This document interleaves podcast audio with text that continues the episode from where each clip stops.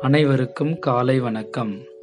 இன்று செப்டம்பர் மாதம் பதினேழாம் தேதி புரட்டாசி மாதம் ஒன்றாம் தேதி வெள்ளிக்கிழமை இன்றைய தினத்தின் முக்கிய தலைப்புச் செய்திகள்.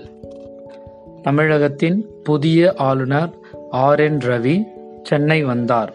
சனிக்கிழமை இவர் ஆளுநராக பதவியேற்கிறார். தமிழக தேர்தல் ஆணையம் அறிவிப்பு. சனிக்கிழமையும் வேட்புமனு தாக்கல் செய்யலாம்.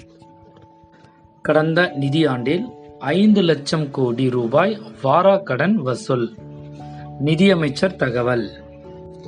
ஹரியானா மாநிலத்தில் ஒன்று முதல் மூன்றாம் வகுப்பு வரை பள்ளிகள் திறக்கப்படும்.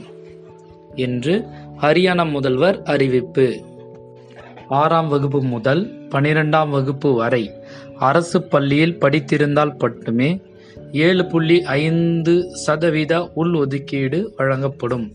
உயர்கல்வி அம் துறை அமைச்சர் பொன்முடி அறிவிப்பு. காரைக்கால் இலங்கை இடையே க கப்பல் போக்குவரத்து விரைவில் தொடக்கம். இலங்கை கப்பல் துறை அமைச்சர் தகவல்.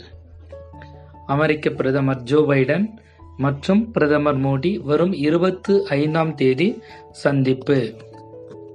டி டுவெண்டி போட்டிகளில் கேப்டன் பதவியிலிருந்து விலகுகிறேன். விராட் கோலி பேட்டி. இந்த நாள் இனிய நாளாக அமைய வாழ்த்துக்கள் மாணவர்களே.